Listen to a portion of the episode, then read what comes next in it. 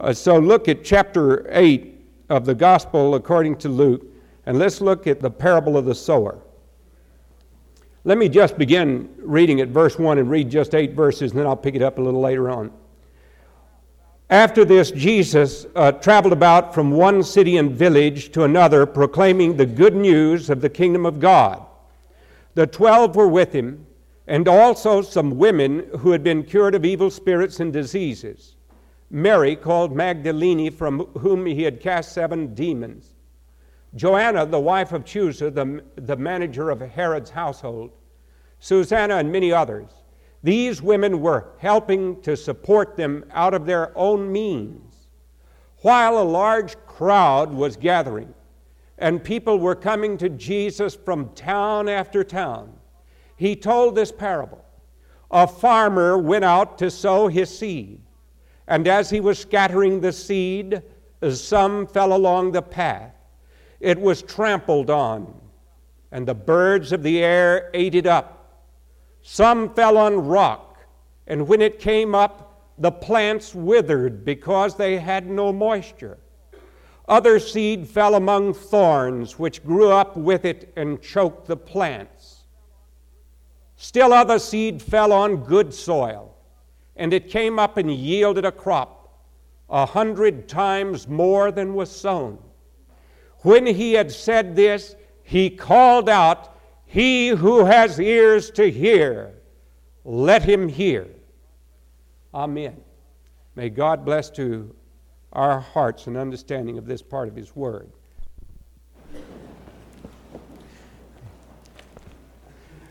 When John Akers came back in the uh, study this morning getting ready for his Sunday school lesson, he saw Maury Scobie putting together all these visual aids. And John said, Well, I can tell you've been down to the seminary this week. and uh, uh, maybe he's right. Um, these are seed, ca- this is a seed catalog. That's the part of one that fell. And uh, this uh, uh, shows you a lot of fruit, vegetables. And these vegetables are the results of seeds that have been sown. Now, the seed, when you tear them out of the package, don't always look like this. There's a lot of work that goes on in between, and I've pointed this out again and again when I preached upon this particular passage of Scripture. Now, Jesus, uh, when he was teaching, knew by this time in his ministry, when all these crowds of people were coming after him, that there would be many people who hearing would not hear and who seeing would not understand. That's why the passage was read from Isaiah this morning. Because there comes a certain time in people in many people's lives in which they become cynical. They become careless, hard. They won't take in the truth. They don't care about it. Careless means I don't care. And Jesus knew that there were people coming and hearing him as he sowed the seed, which is always the same. The seed is the Word of God. And it has great power. It can fall into soil like Calvin Smith and cause a beautiful smile and cause a life that begins to grow and to read God's Word and to pray and to witness to others. It can fall upon people who've been coming to church year after year and they say, Oh, I've heard it all. And so when they go away, there's no difference. The first seed represents, in Jesus' explanation of this parable, hard soil. Soil by the wayside that's been trampled on a path, and the seed is good seed, but it just lies there on the surface. And so the birds of the air can come and fly away with it. People will step on it. It won't grow and produce any fruit. And Jesus knew that there were people who have a deadening familiarity with holy things. People who sing hymns who do not mean what they are saying when they sing those hymns. People who pray but do not mean what they are praying when they pray. People who just say words, but the words do not come into their heart. The first soil by the wayside represents a contact that does not have any communion. The seed is there and the soil is there, but there is no reception on the part of the soil of the seed. It does not get down inside that soil. Actually, if you've ever been to the Orient, and I have, and I've seen thousands and thousands of rice paddies, some of the most fertile soil is that soil which is beaten down like that. It's fertile because the animals have fertilized it, walking over it. But it's beaten down. And so if the seed falls on it, and the Lord sends His rain on the just and the unjust, and His word is preached here today, And there may be some who hold it aloof and think it's not for me. And there may be some who think, oh God, do you have anything for me today that will help me to meet the terrible problems that I'm faced with in my life? What kind of soil am I? Am I afraid to let go and let you have your way with me? Have I become cynical and hard like those Pharisees and Sadducees who didn't want to listen to him and who later plotted to have him put to death? But you remember, I've told you that some of those cynical, hard hearted people got converted. Saul of Tarsus was a Pharisee, and he became a tremendously fruitful apostle for the Lord Jesus Christ. Nicodemus was a Pharisee who came to Jesus under the cloak of darkness and yet was faithful when Jesus' disciples fled.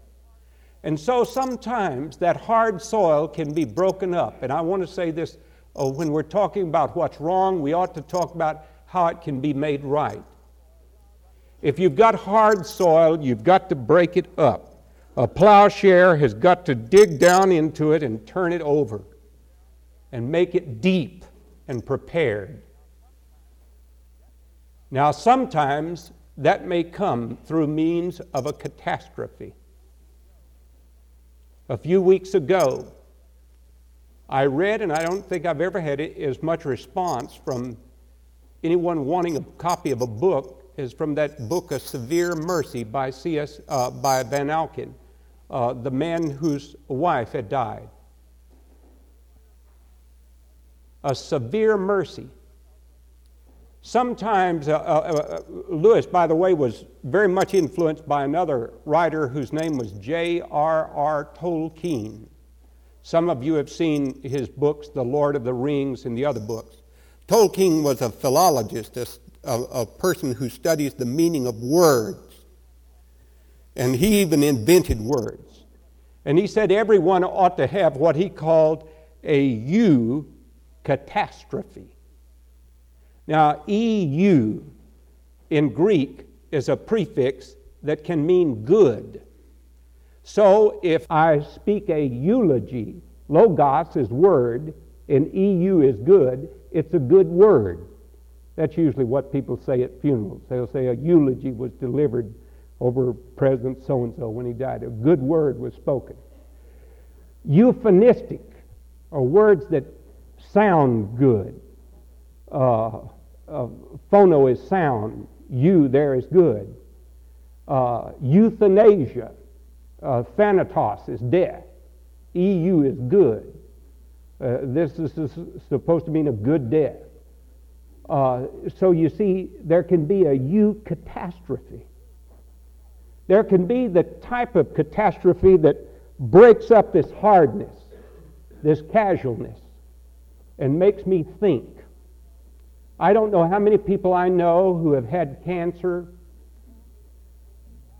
who have told me that when they got the x-ray reports back and the biopsies and the lab reports that they were frightened out of their wits.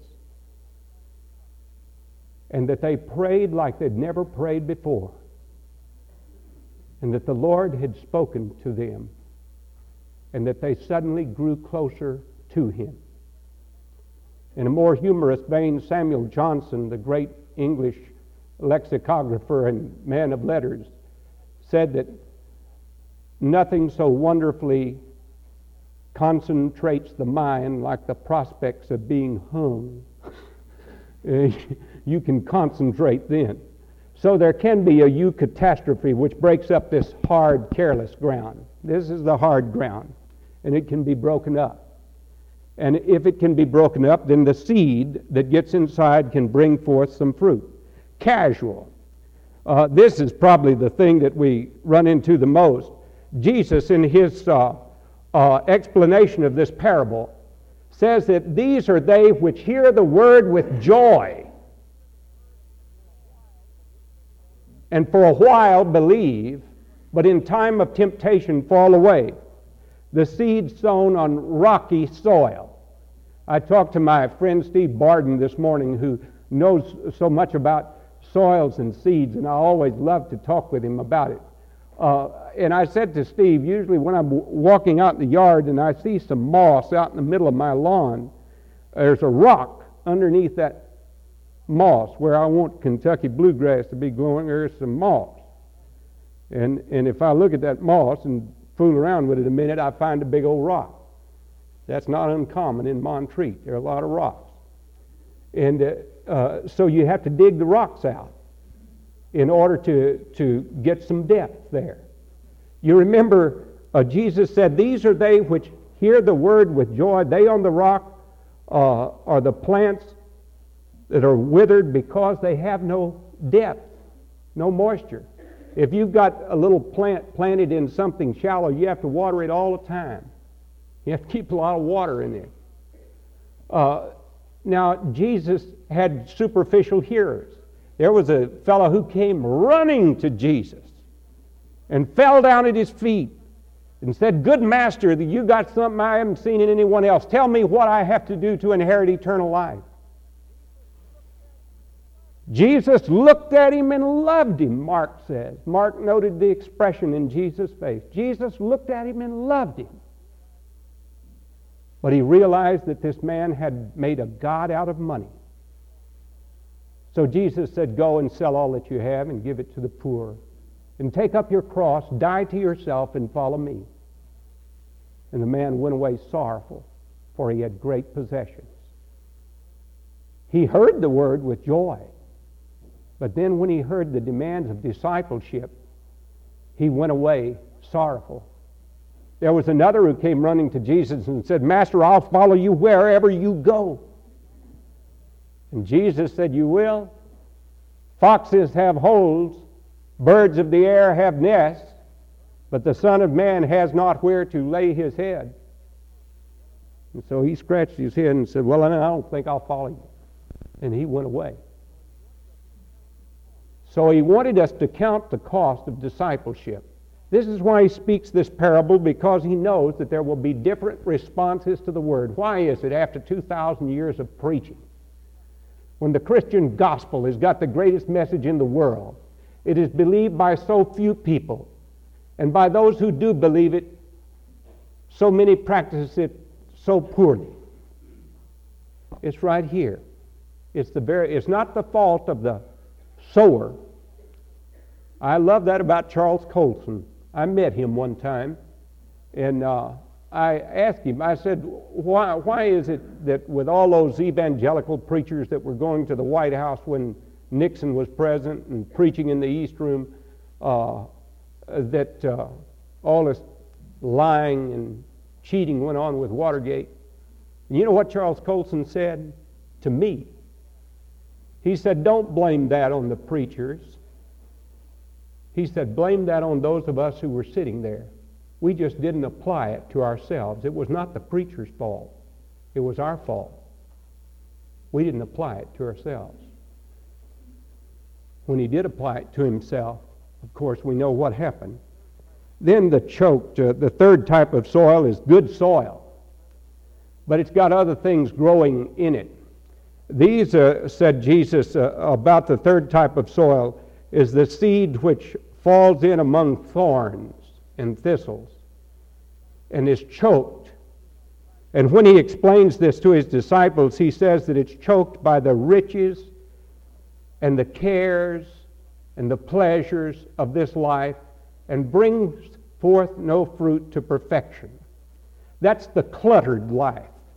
I don't know how many of you have read Alvin Toffler's book, Future Shock.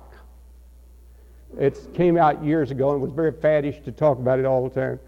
Um, faddish is a good word because that's kind of like this third type of soil. It wants to do too many things. And Toffler says an interesting thing. He says don't cultivate deep relationships because they will hinder your upward mobility. Be able to relate and disrelate easily if you want to succeed in business.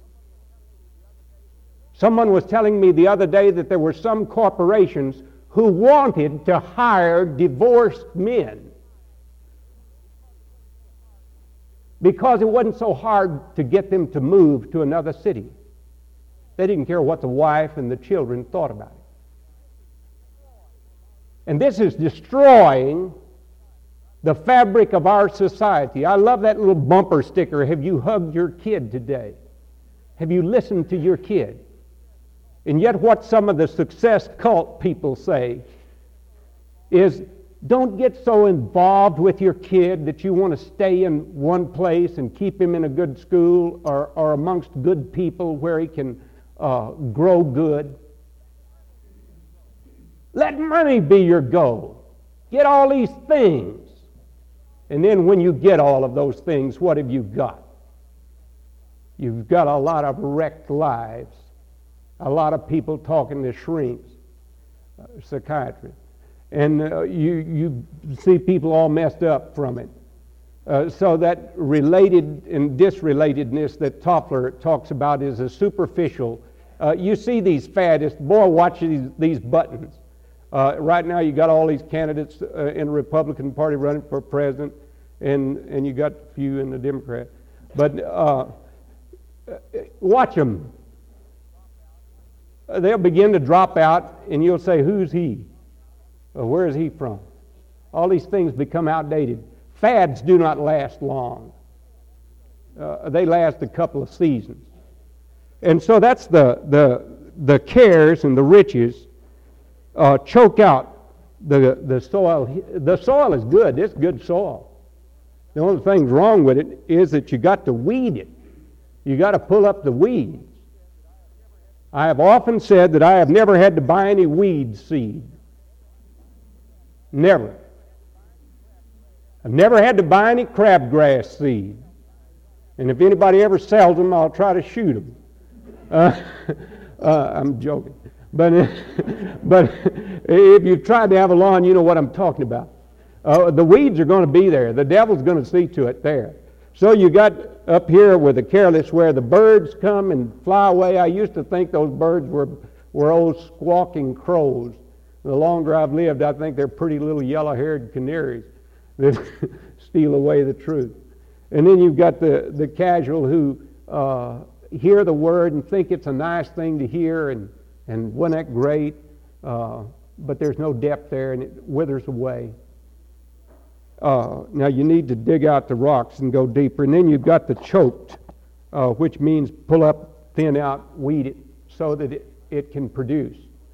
I read an article one time about President Johnson when he was president, and uh, it was written by Hugh Sidey, who writes a column for Newsweek, I believe. And uh, he was talking about his personal interview with the president and it, how the president had related to him that as a boy he had grown up uh, weeding cotton. Anyone who's ever chopped cotton knows that he never said he weeded cotton. you don't weed cotton, you chop cotton. You, you chop it.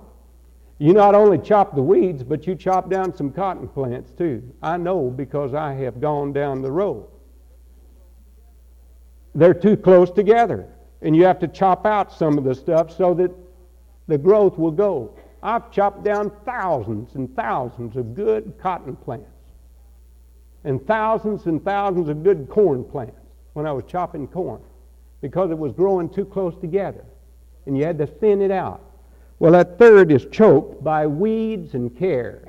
And he puts in there both kinds poor people and rich people. There are people who have too much money and uh, they are choked by their lust after wealth.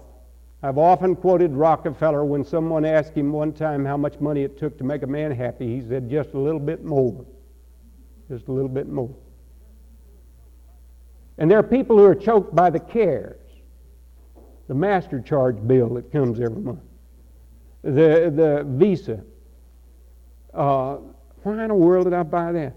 Uh, they, they get bothered by the cares and the riches and the pleasures of this life. There are people who are so pleasure oriented that they're out there today on the golf course or fishing or doing something else. There's nothing wrong with pleasure in its right way. But what we need is this last one conscientious.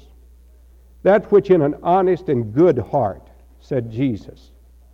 An honest and good heart, having heard the word, brings forth fruit with patience. Doesn't come up overnight. You can't sow the seed and go out there the next day and start harvesting the crops. A lot of work goes in between. And this is something that we need to remember. This is the why I brought this. This is a, got some good soil that's pictured on the front. It says soil is better than gold. There's some people that argue about that. But, uh, soil, uh, we've got to have soil to grow food. And the good seed is the good soil. The seed is always the same, but when it falls into this good soil, it brings forth the fruits of the Spirit the love and the joy and the peace that they were singing about this morning the patience, the gentleness, the goodness, the faithfulness, the humility, the self control. And the Holy Spirit brings these things to bear and to work in our life. And then when Jesus finished, he doesn't always add things when he finishes, but he shouted out with a loud voice, He that has ears to hear, let him hear. Take the truth into your life. Take it in. Don't be a cynic that holds it aloof. John Dillinger, when he was just a young boy, he was a famous criminal in the 1930s. I remember once going in the FBI museum in Washington and seeing a wax statue of him having been shot they had made a wax statue of him. He had been a famous bank robber in America, had killed many people. As a little boy in Indiana, a judge had sent him to a local Sunday school trying to get him into a good influence. And the people in that church, some of the mothers said, if, if John Dillinger is going to be coming into this Sunday school class, uh, we're not going to let our children come to Sunday school. So the teacher had to tell him, he wouldn't be welcome there. He became cynical. Maybe he would have been different if people had responded differently to him. Karl Marx, who has probably done more harm than almost any person in the history of the human race, when he was 16 years old, joined a Lutheran church in Germany and wrote a paper on the deity of Jesus Christ. But something happened that caused him to be cynical and aloof. I remember once walking out to, to look at his tombstone in the Highgate Cemetery in London. Beneath it, he had the carved into the stone the philosophers of the world have only interpreted history in various ways. The point is to change it. I agree with Marx at that point. The point is to change it, but to change it with the good word of God, which brings forth these good fruits of the Spirit and which can bring forth fruit in your life today, too. You know, what kind of soil are you is the question. It's easy to apply these parables to everyone except ourselves. These, by the way, are little soil test kits I've got up here. Let's, let's look at ourselves and see whether we're really and truly letting the Word of God speak to us and we're really praying. Whether we're just superficial and toying with Christianity, then letting it go, or whether we're just frustrated and letting the things of the world and the cares and the pleasures choke out the growth, or whether we are honestly giving as much of ourselves as we know how to give to as much of Him as we understand. We can all rededicate our lives in the singing of the last hymn, and if you've never accepted Jesus as your Savior, you can do it in your heart. Is pray. Our Heavenly Father, we thank Thee for this incredible prayer that brings us face to face with the claims of Jesus Christ. We thank you, Lord, that this is the kind of parable that our Lord puts at the doorway, asking each of us how seriously we really are about hearing the truth, understanding the truth, and obeying the truth. Lord, we thank Thee that this word is so good that it deserves to grow in our lives, to break through the hard shells if there are those of us here who are hardened. Break through the clutter if there are those who are cluttered up by the things of the world. But most of all, may we be willing to allow this good news of the love of Jesus Christ, with the cross right at the center of it, to grow deeply in our hearts and lives, causing us to die more and more to self and to live more and more unto the Lord Jesus. And now may the grace of our Lord Jesus Christ and the love of God our Father and the communion and the fellowship of the Holy Spirit, our greater teacher, be and abide with us all now and forevermore.